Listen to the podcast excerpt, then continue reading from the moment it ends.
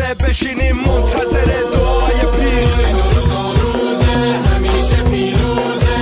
نوروز نوروزه همیشه پیروزه. سلام سلام سلام. عیدتون مبارک. پنجمین روز عید به شادی و برکت. به رادیو تراولکست گوش می‌کنید. بعد از اون دعای پیر تو دلم با خود میگم خدا من کم ندارم شکم که سیر غم ندارم. اگه هم مقم دارم ناد علی چاره کار. پدرم زد به سرم گفت پسرم چایی بیار. خدا کم به من نده ولی بیشترم نده. چون ندارم جنبه ثروت زیادیش باسم بده.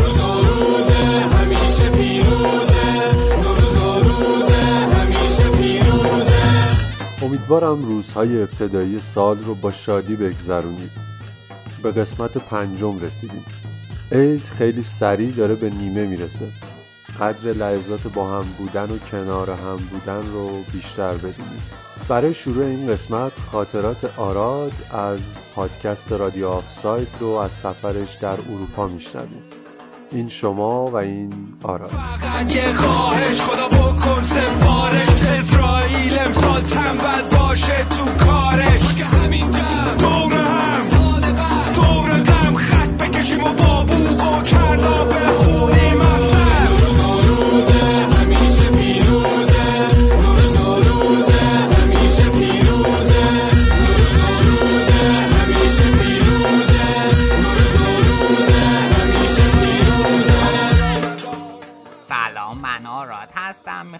براتون خاطر یکی از سفرهامو تعریف کنم.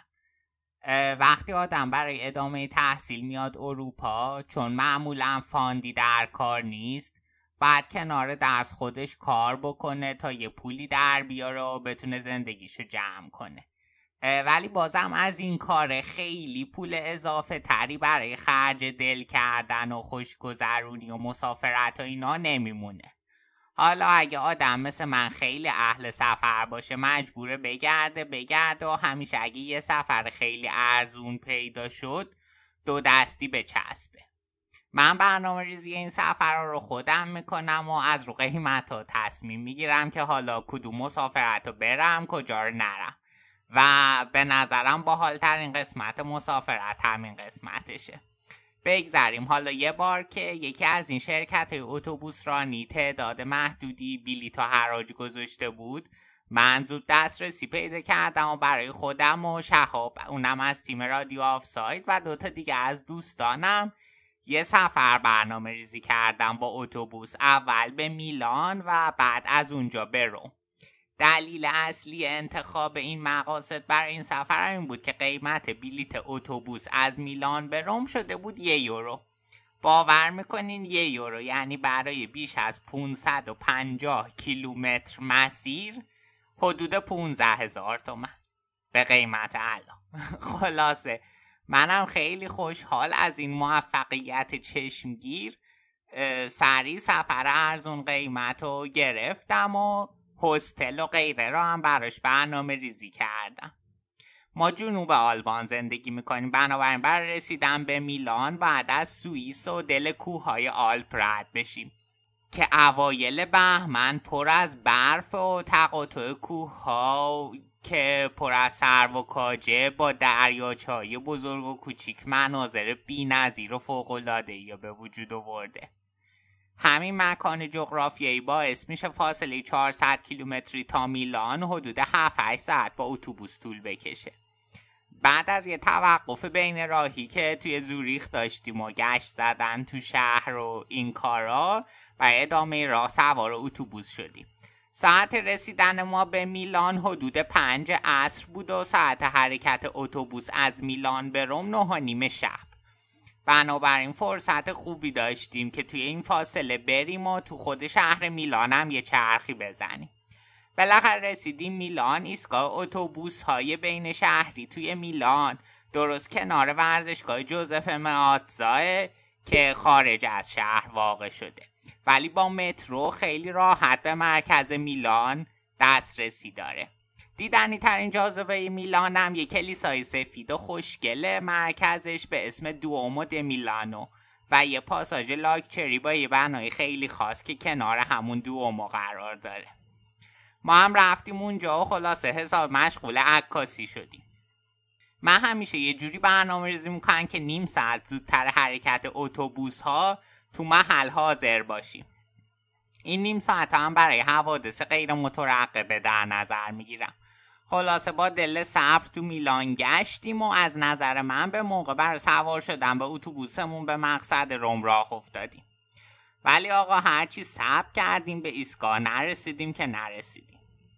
نکته آموزشی یا انحرافی اینجا بود که یه خط مترو ممکنه در بین راه دو تا مسیر مختلف داشته باشه. و تو باید نگاه کنی که خط یک به مقصد آ رو سوار میشی یا به مقصد ب. که خلاصه ما اینا اشتباه سوار شده بودیم. سری تو اولین فرصت پیاده شدیم و برگشتیم و خط درست سوار شدیم. 9 و 20 دقیقه رسیدیم به ایستگاه اتوبوس. خلاصه ما خوشحال از اینکه ده دقیقه زودتر رسیدیم و جا نموندیم و اینا. ولی هرچی صبر کردیم اتوبوس نیمد که نیمد تو همین حال هوا بودیم که من بیلیتو تو گوشیم بررسی می‌کنم دیدم اوه اوه اوه. ساعت حرکت که من فکرم 9 و 30 دقیقه است 9 و 10 دقیقه بوده. و اتوبوس الان قبل رسیدن ما حرکت کرده. سری رفتم و به شهاب گفتم و عمق فاجعه رو بهش فهموندم. ما هیچ وقت به اون دو تا دوستمون نگفتیم که من ساعت حرکت اتوبوس اشتباه دیدم. و بهونه آوردیم که اتوبوس حتما چند دقیقه زودتر رفته. الانم که دارم اعتراف می‌کنم مطمئنم اون دوستامون اهل پادکست گوش دادن نیستن. امیدوارم هیچ وقتم پادکستی نشن یا اگه شدن سراغ آرشیو نرن. ما چهار تا خلاصه سرشکسته و دست از پدراز برگشتیم میلان و یه هستل ارزون قیمت پیدا کردیم و حالا نه تنها با بیلیت اتوبوس یک یوروی سود نکرده بودیم و سوخته بود بلکه هزینه هستلی هم که توی روم پرداخت کرده بودیم سوخت. فردای اون روز یه برنامه ریزی جدید کردیم و دیگه با حوصله میلانو گشتیم. بعد رفتیم پیش یکی از دوستانمون توی پیاچنزا یه شهری در شمال میلان. شهر برادره اینزاگی و بعد از اونجا آزم کومو شدیم که دریاچه خوشگل شمال ایتالیا چسبیده به سوئیس. آره اولش بد بود ولی خب بعدش با همه این سختی ها خوش گذشت و خاطره شد برامون. اگه تا اینجا به خاطر من گوش کردید ازتون سپاس گذاری می‌کنم. امیدوارم لبخند رو لبتون اومده باشه. براتون نوروزی شاد شاد آرزومندم.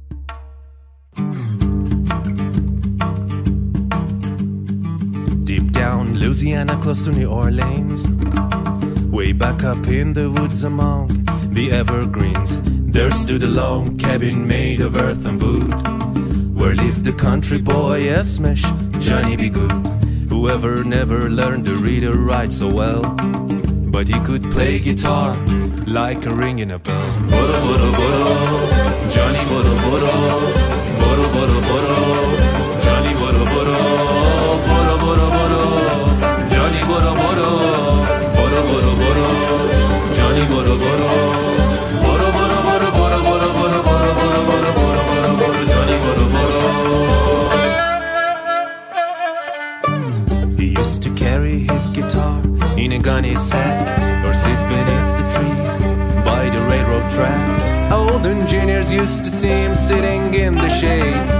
strumming with the rhythm that the drivers made. People passing by, they would stop and say, Oh, my little country boy could play.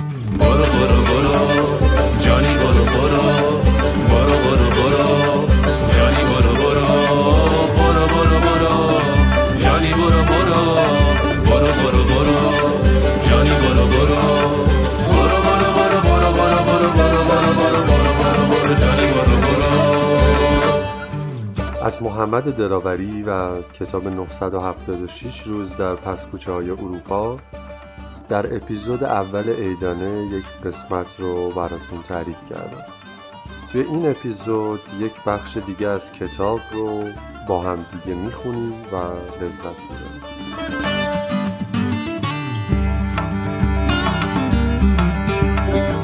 His reporter told him someday you will be a man and you would be the leader of a big old band. Many people coming from miles around to hear you play your music when the sun go down. Maybe someday your name will be in lights saying Johnny be good, Johnny be good tonight.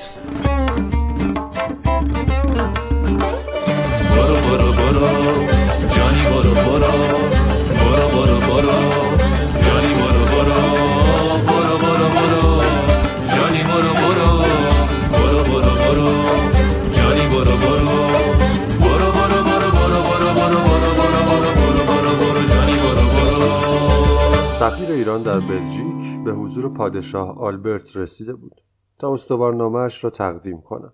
سر سفره افتار نشسته بودیم و ایشان داشت ماوقع دیدار را تعریف می‌کرد.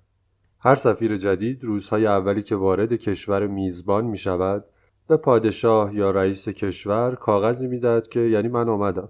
خیلی مخلصیم و باور کن که ما با هم رفیقیم و از این حرفا. سفیر می‌گفت چند روز بعد از آن که مراسم انجام شد از عکاسخانه همایونی پادشاه آلبرت به دفتر سفارت زنگ زدن که عکس دو نفری سفیر شما و شاه ما آماده است و پاسخ میشنوند که چه جالب. خب بفرستید برامون. مسئول عکاسخانه می‌گوید حتما فقط 14 یورو ناقابل باید بپردازید چون بالاخره عکاسخانه پادشاهی خرج دارد و باد هوا که نمی‌خورند دوروبری های اعلی حضرت این رفتار در اروپا استثنا نیست. در این مملکت همه امور خرج دارد و اصولا به کسی مجانی فوش هم نمی‌دهند. دلیل آن هم روشن است. از زیر این خاک نفت نمی جوشد که بفروشند و بیدغدغه خرج کنند. تمام پولی که در این کشور تولید می شود دسترنج کسانی است که به بازو یا فکرشان فشار آورده یا سر مردم سایر ممالک کلاه گذاشتند و برای همین حاضر نیستند پولی را که به زحمت به دست آمده بزل و بخشش کنند. پیشکار سفیر کبیر ایران هم که گویا از رندان روزگار است به مسئول عکاسخانه می‌گوید نه این عکس به درد ما نمی‌خوره. و بعد از کمی این طرف آن طرف کردن می‌گوید خب البته شما که این عکس رو چاپ کرده ای هزینه چاپ و کاغذ هم که از جیبت رفته ده یورو بدم خیرش رو ببینی. عکاس باشی هم که می‌بیند جلوی ضرر را از هر جا بگیرد منفعت است ده یورو را می‌گیرد. و به جان سفارت معظم مملکتمان دعا می کند.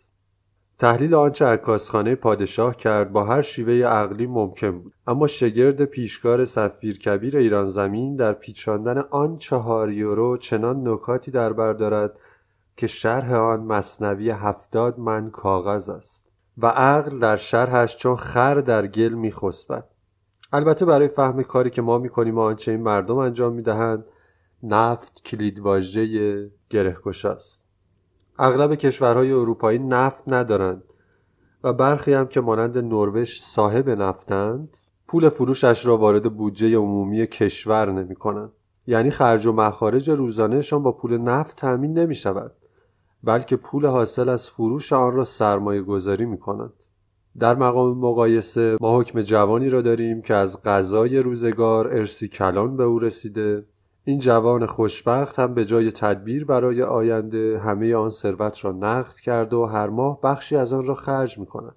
اما کشورهای نظیر بلژیک این ارث را ندارند و ناچارند با تمام قدرت کار کنند و از هر گونه بذل و بخششی خودداری. در این کشورها قاعده این است که همه چیز خصوصی باشد مگر آنکه عکسش ثابت شود. پس برای پیدا کردن یک بخش دولتی باید با ذربین همه جا را گشت. به همین علت عموم امکانات مثل قطار، بیمارستان، هواپیمایی و الا ماشاءالله خصوصی است و مصرف کننده باید هزینه های آن را بپردازد. و مدیران آن مجموعه هم به جای لفت و لیس و استخدام دخترمو و پسرمو ناچارند افراد متخصص را استخدام کنند و با تمام توان کار کنند تا ورشکست نشوند. مثلا مترو خصوصی اداره می شود و به همین علت مدیران مجموعه با تمام قوا تلاش می کنند که در عین حفظ احترام مشتری تا آخرین سنت را از او بگیرند. موقع سوار شدن بلیت مسافران چک نمی شود و در بعضی ایستگاه حتی مانع و دروازه هم وجود ندارد. فقط هنگام خروج در برخی موارد مسافران ناگهان با یک گروه ده بیست نفره با هیبتی خوفانگیز مواجه می شوند که به صورت تصادفی بلیت افراد را چک می کنند و اگر مشخص شود که کسی یک و نیم یورو پول بلیت را نداده از او همانجا 120 یورو جریمه نقدی می‌گیرند و تمام. اگر نداشته باشد باید بعد پرداخت کند. اگر پرداخت نکند پلیس به سراغش می رود و در نوبتهای مختلف سعی می کند به نحو این پول را از او بگیرد. و در مراحل آخر معمور مجاز است با حکم وارد منزلش شود و بخشی از اموالش را در مقابل مبلغ جریمه ضبط کند. بعد از اون دعای پیر تو دلم با خود میگم خدا من کم ندارم شکم که سیر غم ندارم. اگه هم مقم دارم ناد علی چاره کار. پدرم زد به سرم گفت پسرم چایی بیار. خدا کم به من نده ولی بیشترم نده. چون ندارم جنبه ثروت زیادیش باسم بده.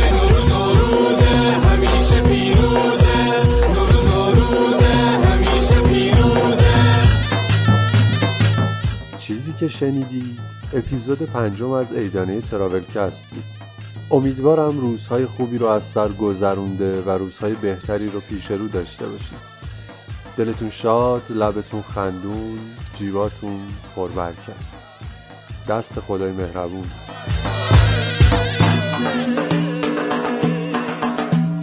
فقط یه خواهش خدا بکن سفارش اسرائیل امسال تنبل باشه